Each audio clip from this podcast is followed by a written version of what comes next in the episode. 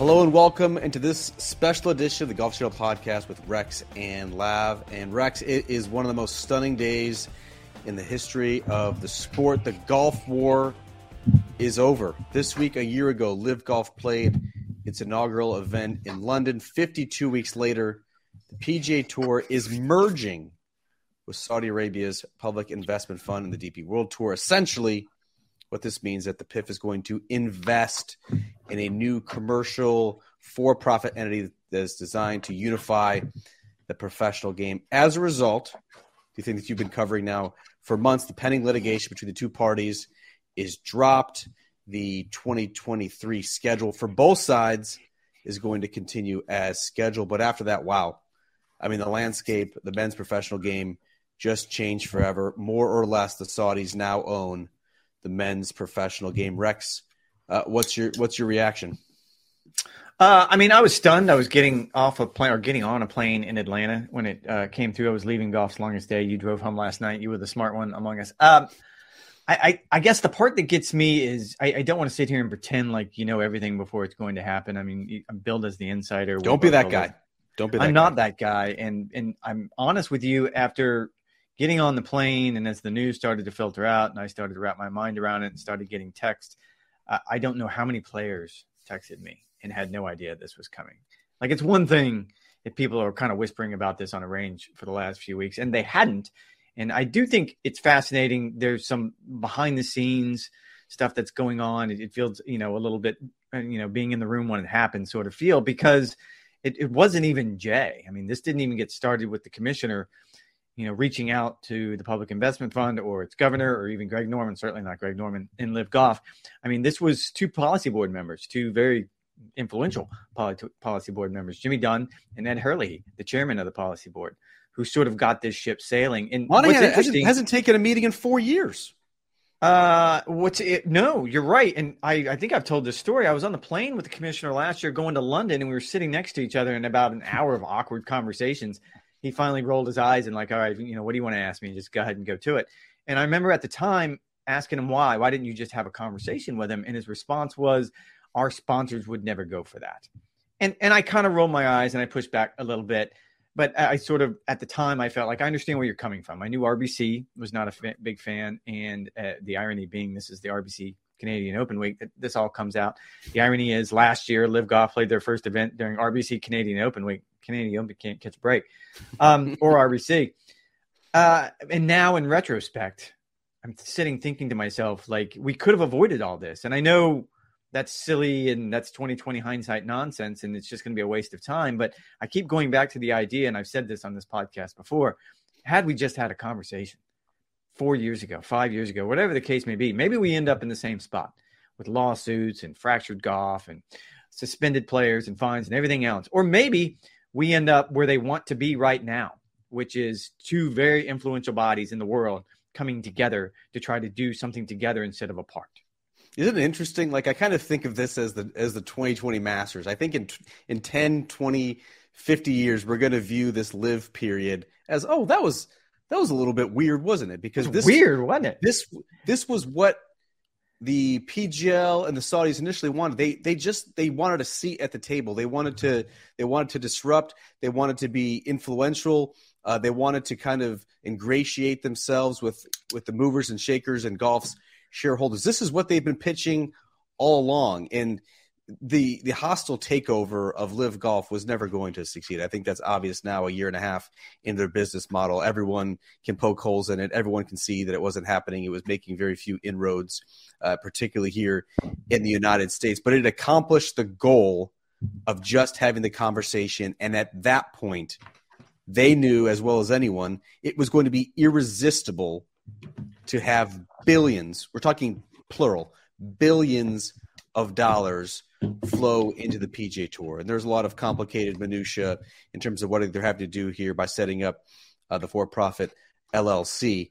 However, this was always the end goal for LIV. So here's here's where I here's where I want to go with this, Rex. Like we love doing these winners and losers, right? Who who wins in this scenario? I, I see I see I see the PIF winning because they got what they got what they they got what they wanted, and they now have uh, Yasser El Rumayyan as the chairman of this new entity. In other words, he's going to be Jay Monahan's boss. Uh, they obviously will be very influential and a commercial partner of the PGA Tour. I think the PGA Tour long term is also going to win from this. The influx of cash that you're going to be, we're talking billions of dollars, other growth opportunities, which Jay Monahan uh, talked about in the press conference with us. I think they benefit. So who's so who's the loser in all of this? Is it is it us who had to cover this for two years? Is it is it golf fans? I don't see how this could be potentially negative for golf fans. You're once again reincorporating the best players in the world. Is it the major championships? Is it is it a win-win? Is it just short-term pain, long-term gain? How do you see it? Uh, I think we're always the losers, aren't we? In this scenario, I mean, I would start with us. That feels uh, no, that feels personal. Um, I feel like uh, I, am going to start with who the winners are in my mind. And, and look, I would argue golf is probably going to be the winner. More to the point is I, I talked to two LIV players today when I was coming home from the airport, and I started both conversation with "Congratulations, you won." And they both laughed and they both sort of, you know, shucked it off. But there was a lightness to the conversation that hadn't been there before because whether or not if they're welcome back with open arms, whether or not whatever the path back is going to be, I just asked the commissioner in a conference call with reporters if he had any more details, and he doesn't. And I wouldn't imagine we're going to know anything about this anytime sooner. But whatever transpires now, at least they can walk away with a clear conscience that okay, all of these things that we were called. That we we said we were taking. I mean, they were the dragged. Thing, we were doing it, they were, and that's, that's going to be the problem. Two weeks. Well, I would more than that. I would argue because this goes back beyond just the start of Live Golf last year. I would, you know, go back to as soon as anyone started making eyes at him. I think there was sort of this dirtiness to it, and that's going to have to be reconciled. If I'm being honest with you, I mean, one of the things that one of those players told me is, yes, I'd love to come back. I'd love to be part of the process again. Love to be part of the PGA Tour, the DP World Tour, certainly the Ryder Cup's part of the conversation, but there's going to have to be an apology in there like because for more than a year, I was the enemy. I was doing something wrong. And now all of a sudden, because you woke up woke up on the right side of the bed and you got the right people in your ear that told you, no, no, no, we have to do this, that suddenly, oh, they're okay to do business with. Like that to me is baffling. Uh, the losers it, are very clear in my mind beyond us. It's, it's Jon Rahm. It's maybe Rory to a certain degree, although I don't know the extent of how much think, he really. Do you think? Do you think Greg Norman? Do you think Greg Norman is a winner uh, or loser? Uh, I, I no, I don't think he's a loser in all of this. I think he was the disruptor he's being pushed he out again. To be. He was not. He is being pushed out. He was not, uh, he was not mentioned, and I've gone to their gone. website a couple times now today, and they they've yet to post the news, which for those of us in the business is a number one sign that one they definitely did not see this coming, and two they they don't like what's on the wall because if you read between the lines a little bit, and I want to go back to the original question, if you read between the lines a little bit, this isn't LIV Golf and the PGA Tour coming together. No. This is the PIF. LIV does not exist. LIV does not exist. In there's going to be a version of it. It's not going to be called LIV. That's clear. It's named TBD is in the press release. I mean, on the LPGA, they have the Aramco series, which is prevalent on the LET. That also is incorporated in the LPGA schedule. Like that's that's essentially what we're getting here. But it is not going to be. We're not going to have a LIV LIV event at, at Trump Bedminster where Rory and Rahm and Scotty are are vying for the title. That's that's not the outcome here. It's essentially the public investment fund launched LIV, disrupted the game, and now they're incorporating themselves back into the ecosystem. And LIV is LIV is killed off. We're not going to have the range goats uh, be part of the yeah. PGA Tour vernacular. Uh, absolutely not. And so uh, I would argue that yes, I mean, LIV Golf probably isn't going to win, as you pointed out. I agree with what you just said, but I think Greg Norman got what he wanted. He wanted to be a disruptor, and even if it just lasted for a year. He got to do what he was sort of smacked around trying to do all those years ago. That, you know what, he got his feelings hurt. He ended up on the wrong side of history and back in 1994. And here's my chance. I'm going to show the world. So I would argue that he's not didn't he, didn't he really just do their bidding for them? I mean, it's, it's hard. Sure. I don't, I don't 100%. see him as, I don't see him as emerging victorious from this scenario.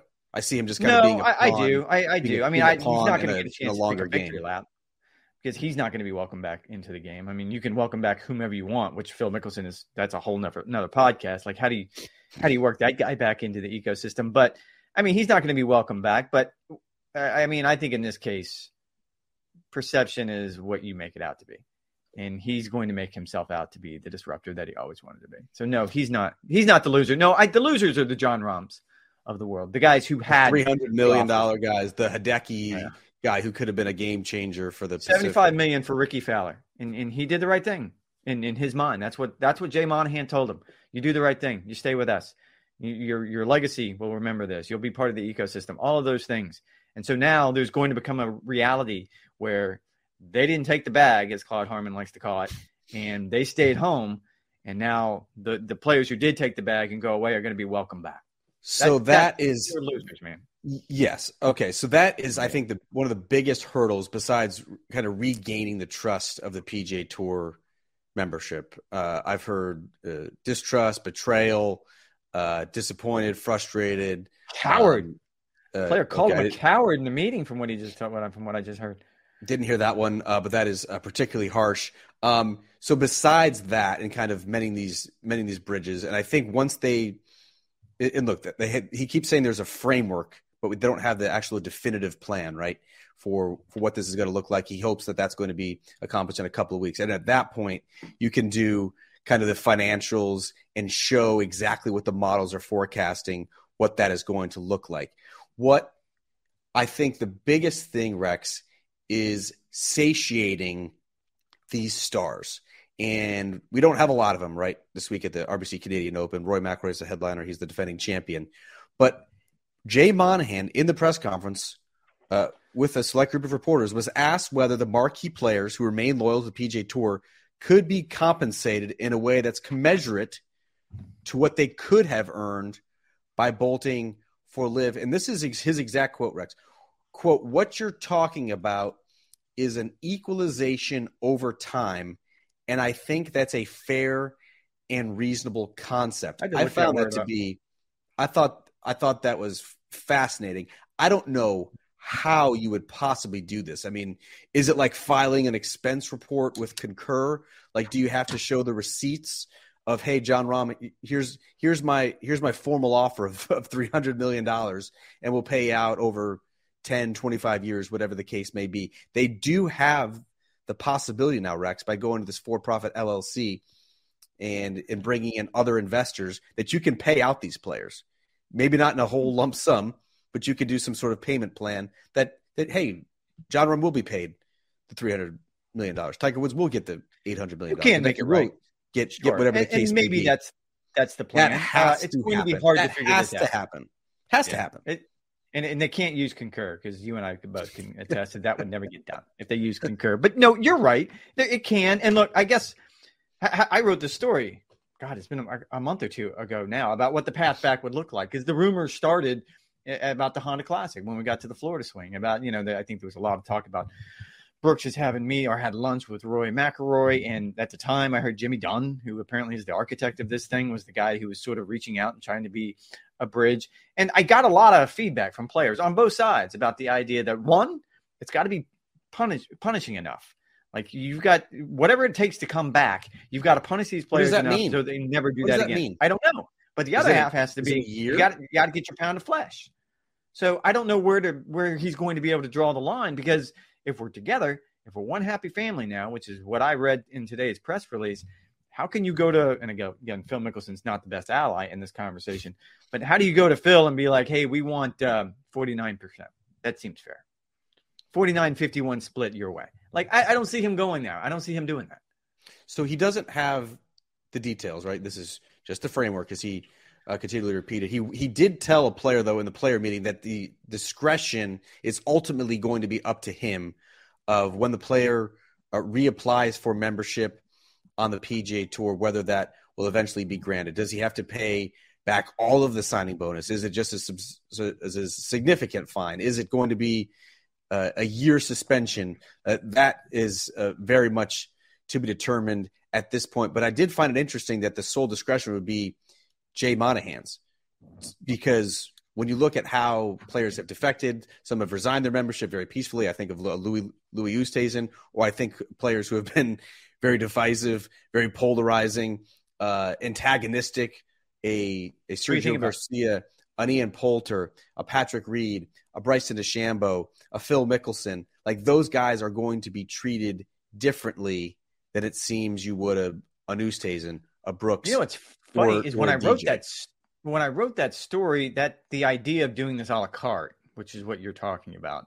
Uh, it was actually Billy Horschel who came up with the idea, and I completely scoffed at it. I'm like, Billy, you can't like stop. You you can't slap one guy on the wrist and hug the other guy. Like, come on, there has to be. This has got to be uniform. But I think you're right. I, I think he's going to have to look at this on a case by case basis. If you join the antitrust lawsuit against the PGA Tour, that's going to be problematic. I don't know, however, how you dig into if Phil Mickelson got 175 million, you want X percent of Man. it versus versus Louis Oosthuizen's, let's say 25 million dollars. Like that one's that one's going to be tough. But you have. I, I don't. I mean, honestly, this is. I, I don't know how you do it, but you you have to. You can't have an unequal playing field, and maybe they can. Maybe they can make good right with the with the JTs and the Spieths and the Roys of the world, uh, guys who obviously turned down lucrative nine figure paydays uh, to get them back on a level playing field. Um, I, I I just don't know how you would do that. I, I think one of the biggest questions that we still don't have an answer to, and I thought Jay Monahan was very vague about it. Rex was why was was was why now? Uh, Brendan Quinn, the Athletic, uh, who is a, a very fine writer, kind of got at this with his question, and Jay conceded that the mounting legal fees and the drawing of the reserves to pay for the designated event model, because essentially, look at the RBC Heritage, right? It went from uh, eight and a half million dollar purse to now twenty million dollar purse. That's coming out of the PGA Tour reserves, among other places. And so the losses that they have incurred this year and to support the 2024 schedule, uh, in addition to the antitrust lawsuit, um, which, as you have detailed extensively on golftrail.com, RIP, uh, those will have to go uh, archive now that the lawsuits have been dropped. Uh, but they, they have been significant and they were going to last for years, plural. Uh, and so that was obviously going to be very expensive. And so, as a player explained to me, which was explained uh, by Monahan, was that, quote, what was explained in business jargon is that the tour is running out of cash despite winning lawsuits. Both parties wanted them done for different reasons and decided to settle it with the merger. We were told the money will be in the billions to the new entity, but guys don't want to accept that the tour could not survive in perpetuity in this current state. Jay wanted the PGA Tour to remain something and not dwindle into nothingness.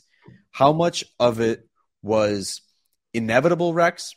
How much of it was the tour trying to save itself? How much was it if you can't beat them, join them type of thing? Uh, I think it was inevitable. Uh, I've said all along. I thought eventually we had to, the two sides had to come together. I thought it would be years. Apparently, it was days since probably the last time I, I said that out Well, loud. there was so that well, one, no, there was there was a lot of talk when it, when we talked about inevitable though, Rex. We always talked about folding the LIV golf tournaments within a PGA Tour schedule, right? Like we didn't. I don't think we necessarily saw the PIF financing and investing in the PGA Tour. Rex, was this inevitable? Was it Yes. inevitable that the PGA Tour was eventually going to have to merge with the PIF? Uh, yeah, I think it was. I mean, look, it, in, I got the, a text from someone on the PAC, so I, I want to get this right. I want to read it, but it was sort of a, and the commissioner certainly talked about a couple of the reasons why, but I, I thought this one summed it up really well. One, the PGA Tour was going to lose the lawsuit that they have going on right now. There was no judge that wasn't going to find them anti competitive and certainly restraints of trade. Two, the PGA Tour also having slight issues on the sponsorship front, and they knew it would get worse. The designated events weren't landing like they wanted them to. These are two concerning things, to your point. I mean, if you want to sit here and pick and choose, yeah, the tour is probably in a position of strength right now as opposed to LIV golf. Certainly, everything about the products are better. You can sit here and, and pick apart certain elements of it, but I think they're winning that particular war. But if you look long term from now, if the commissioner is sitting down in his heart of hearts and looking at himself in the mirror and asking, where are we going to be 10 years from now? The lawsuit wasn't going to go their way. They were going to get drug into a, a fight that they probably didn't or shouldn't be part of. And the sponsors, many of the sponsors, weren't happy with the direction of the tour. Some of the designated events landed really, really well, and some of them didn't. And it was going to be a hard sell to ask the Wells Fargo of the world for an extra 10, 12 million dollars a year to get essentially the same field that they've always had. Yeah, I think that's where the the cynic in me, the pessimist in me, um, kind of went with this. Like when you're when you're thinking about why the about face right now? Why the tour had to make this move right now?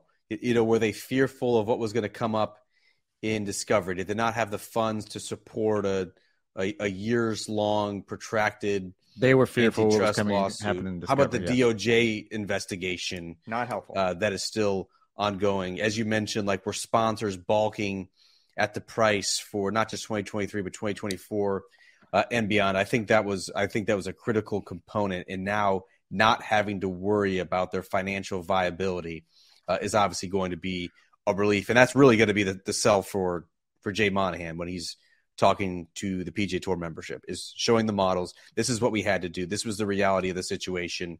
Um, we needed this cash to subsist, and that's where they're going with this. What's what's kind of Rex your your outstanding questions among this? We we tackled you know, kind of what does this mean for the Roys and the Rahms of the world, right? Like the, the PGA Tour loyalists. We tackled what does this mean for the players um, kind of working their way back, whether it's a, a, a, Brooks, DJ Bryson, whatever the case may be. And obviously, I think we both agree that the PGA Tour would be better off having some of those villainous figures uh, back on a weekly basis for the PGA Tour.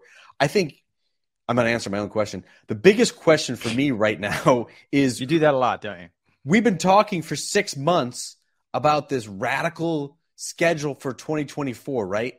And how you're going to have this designated events and this non-designated events, and there's going to be a cadence, and it's going to be great, and everyone's really happy, and all the PGA Tour players are on board. Like that was that's been dominating our discussion for the past six months. Does that all just get blown up now? Like, is that still on target? They were they were set to release the schedule in about a month's time. So I think I think that's my main question as we sit here right now, once we get past that other stuff, is like, what's the tour look like in 2024? Is it business as usual, just with a lot more cash? Uh, I don't. I don't know. And to that point, I don't think Jay Monahan knows. Certainly, the Public Investment Fund of Saudi Arabia doesn't know. This is what was the commissioner called a framework agreement, and essentially, what that did is they decided to drop the lawsuit. That's the only concrete fact right now. And also, Norman, Norman potentially had to go. Uh, well, we don't even know that as a concrete fact. Like, it doesn't look good for Norman. Doesn't particularly look good for LIV Golf, if I'm being honest. I, Op- the optics are the optics yes. are such that like it was a condition, right? But the the only thing we know is that they're dropping the lawsuits, multiple lawsuits that are going on right now, and then to a lesser degree that the members who joined LIV Golf and were suspended, they're going to be allowed to reapply for membership. That's the end of the conversation. That's it. That's all we know right now. And commercial, I think Jay commercial Mon- investors, commercial investors, a huge one.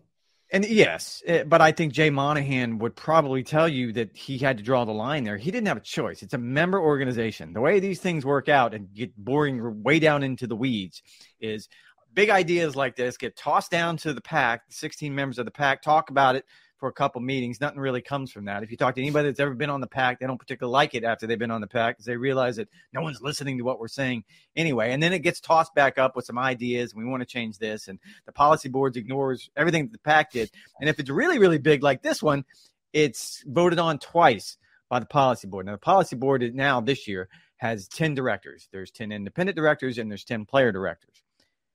That is by design. It used to be eight and five and it was five independents, and essentially the commissioner appointed the independents. So you can get an idea.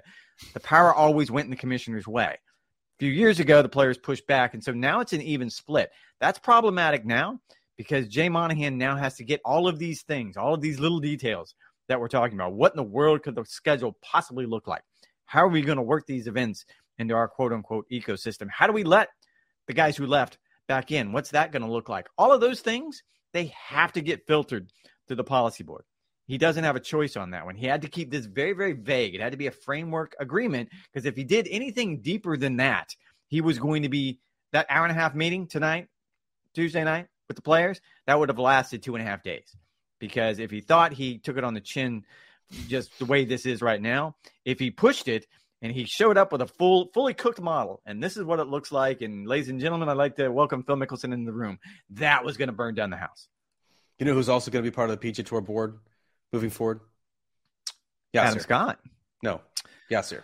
That I'm curious about that. And again, this is this is sort of a wonky behind the scenes stuff. That but that means someone's got to come off the policy board as an independent director.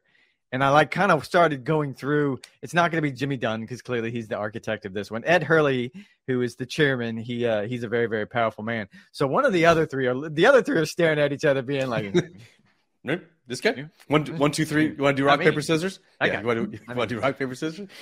um, and, That's and I, I be, do. that's, that's that's gonna be a very interesting dynamic that he's that he's kind of Yeah. getting in the weeds on that as well.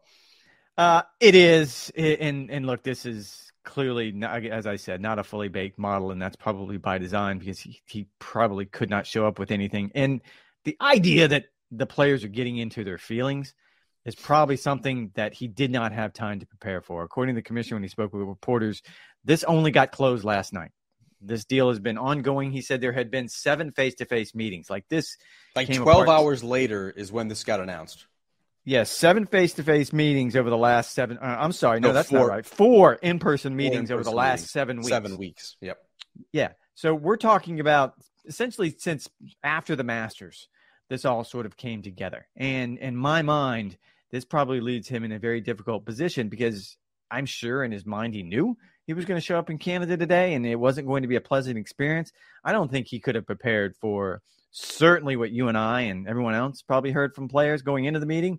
And I was texting with players while they were in the meeting and it didn't go well. Does Jay Monahan survive this? Uh, no, I, I don't think either he or Greg Norman survived this, and that's that that's probably the hottest take I've, I've probably ever said on this podcast or anywhere. And uh, don't get me wrong, I don't feel as if he should lose his job. I don't want this to turn into a headline and get conflated, but you cannot preach for as long as he preached about the evils of the other side, and we're just going to do our thing, and we believe in legacy, and we believe doing right things. And then suddenly, no, we don't believe in that, and we're going to go ahead and get in bed with those people we told He said he understands the criticism that people are going to levy at him. Oh, that's good. I'm glad he understands it. He's a hypocrite. I'm not sure how or why you could hide from it. We literally have video clips of Yeah. him 52 weeks ago saying like you'd never have to apologize for being a member of the PGA Tour, and now the very organization that he was criticizing has now been folded into the, the PGA Tour model. Yeah, they leaned into that on on. We were doing uh, obviously a lot of TV today, and we, they leaned into it on Golf Central. That you know he understood, he understands where it's coming from. Of course, he understands where it's coming from. I mean, he didn't know probably the veracity of it today, but he knew it was coming, and uh, it's only going to get worse, and it's only going to build. And I think it's going to be very, very difficult sometime in the future. And I, I remember having this conversation with a LIV player, and it was in London last year at the BMW PGA, and, and it was on the record. And I asked him, "Can you imagine a world where they come together?" And he thinks, and he his response was, "Not with the leadership we have right now." And I turned my recorder off, and I said, "You were talking about Jay Monahan," and I go, "But the same applies for Greg Norman." He goes, "100 percent, it applies for Greg Norman." Yeah, Johnson Wagner, who was on our air, uh, said that players, uh, when they called for a change of, of leadership, uh, got a standing ovation in the room. A player uh, who was in the meeting uh, texted me, "quote Seems like guys are done t- uh, trusting Jay." I think that's the big takeaway for me and Rex. I tend to agree with you that I don't think Jay Monahan can survive this. I think he will kind of um, obviously see this deal through. Uh, he's he's one of the point uh, people who was was actually in that room and has the relationship uh, with the Saudis. Uh, but I think it'll be then uh, passing that power to someone else.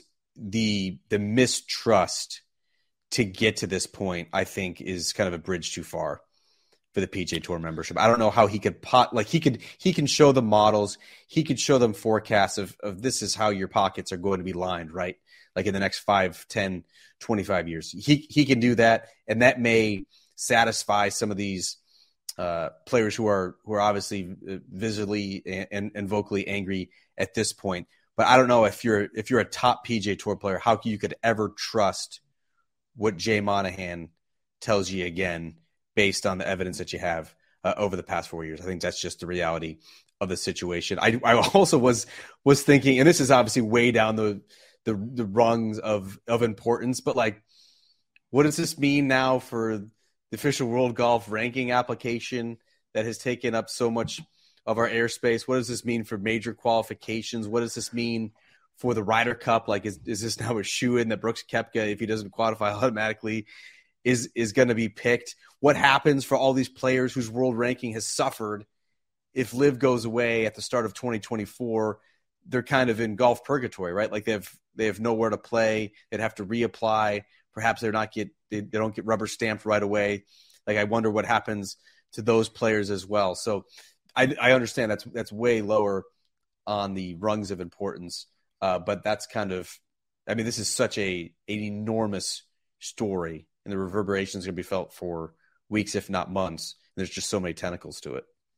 From one player I was texting in the meeting, quote, I asked for his resignation and the resignation of everyone involved in this decision.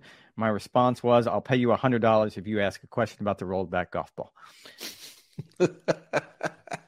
I got I got two smiley emojis out of that. Oh, that's wonderful. Do you have anything to add, Rex, on what was a historic day for the sport, something that we're going to be dealing with now for uh, several several months? Uh, someone just texted and asked, "Is this the most significant day in golf?"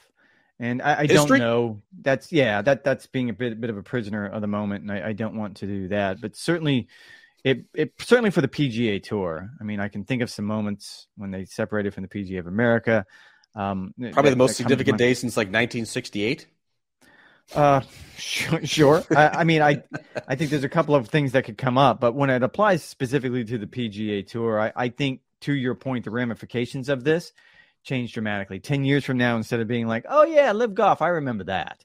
Now it's going to become part of the fabric. What that's going to look like I wouldn't have a clue, but there, it's not going to be something that either fades away or takes over. I mean, there was two options. It could have gone either way. Like it wasn't going to remain neck and neck. It, one was going to live, one was going to die. It seemed like somewhere 10 years down the road. But now that it's part of the fabric, it's going to be just zippered into the rest of everything else that's going on. It's it's with us to stay. Real quick, how do you think fans will react to this? Will they will they resent Jay Monahan? Will they welcome our Saudi overlords uh, with with open arms? Uh, will they stop? Will they stop showing that up? up?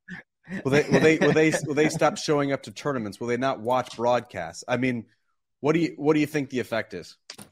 Uh, the LIV bots weren't happy on Twitter this morning when, when this all sort of started to break, so I, I kind of started ignoring them.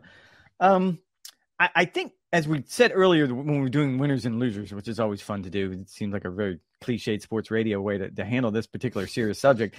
But I, I would say that from a golf perspective, as a fan, you should probably be sitting on your couch right now, happy with where it's going to end up. And look, maybe you don't like Phil Mickelson because of what happened, and you're never going to like Phil Mickelson, or maybe you go the other way. There's certainly plenty of people who don't like Rory for being an outspoken proponent of the PGA Tour throughout all of this. That's probably not going to change your mind. But if you're just an average golf fan, and I think we can all agree after watching the Masters, certainly after watching the PGA Championship, it's better when they're all together.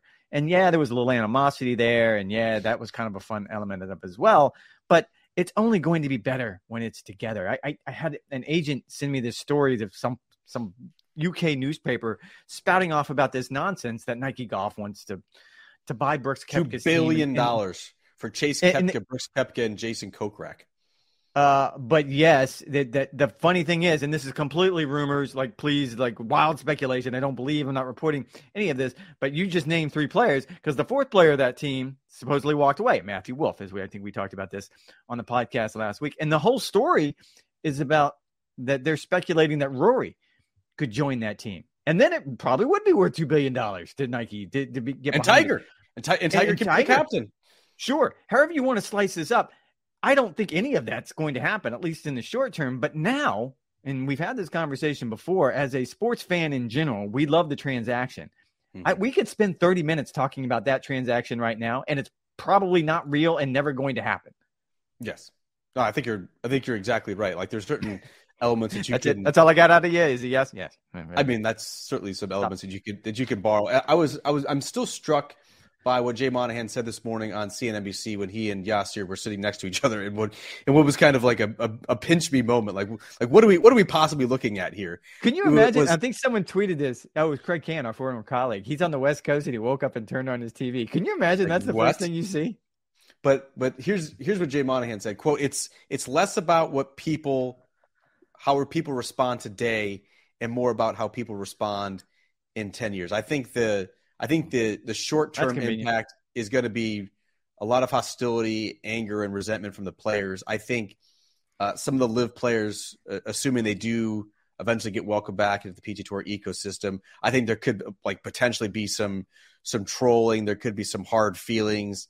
Uh, you could have a couple fan interactions, but like this is also kind of how sports washing works. Like things get normalized. Is anyone still talking about the Premier League team uh, that's that's financed now by the PIF, or does it just kind of blend uh, into what's a, a, normal sport? That's kind of the long game uh, for the Saudis, uh, and that's now what the PGA Tour uh, is going to help them along uh, in in that journey. Now that the, the PIF does have a seat at the table, I, I do think long term, Rex, that this is going to be a huge win for golf fans. Best players mm-hmm. altogether, more money flowing in, more interest.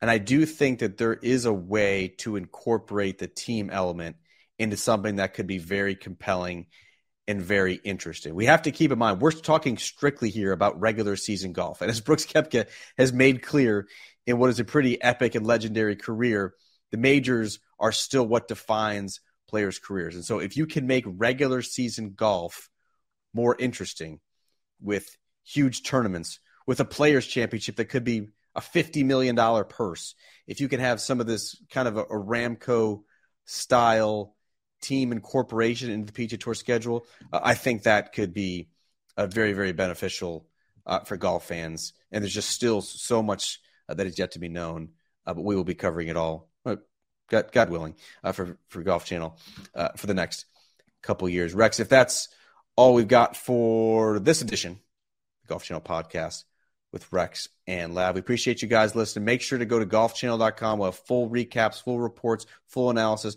full columns. We even have a couple blogs or two and dust off the old blog machine uh, from the presser uh, with Jay Monahan on Tuesday night, as well as a, a look inside the room of the players meeting, what was a very contentious, hostile and aggressive uh, player meeting Tuesday in Canada. All right, that's going to do it. Regularly scheduled pro- programming will return next week for the U.S. Open. You and I will be together at LA Country Club, as well as daily pods from each and every tournament round at the U.S. Open, which, yeah, after this news, just got a whole lot more interesting.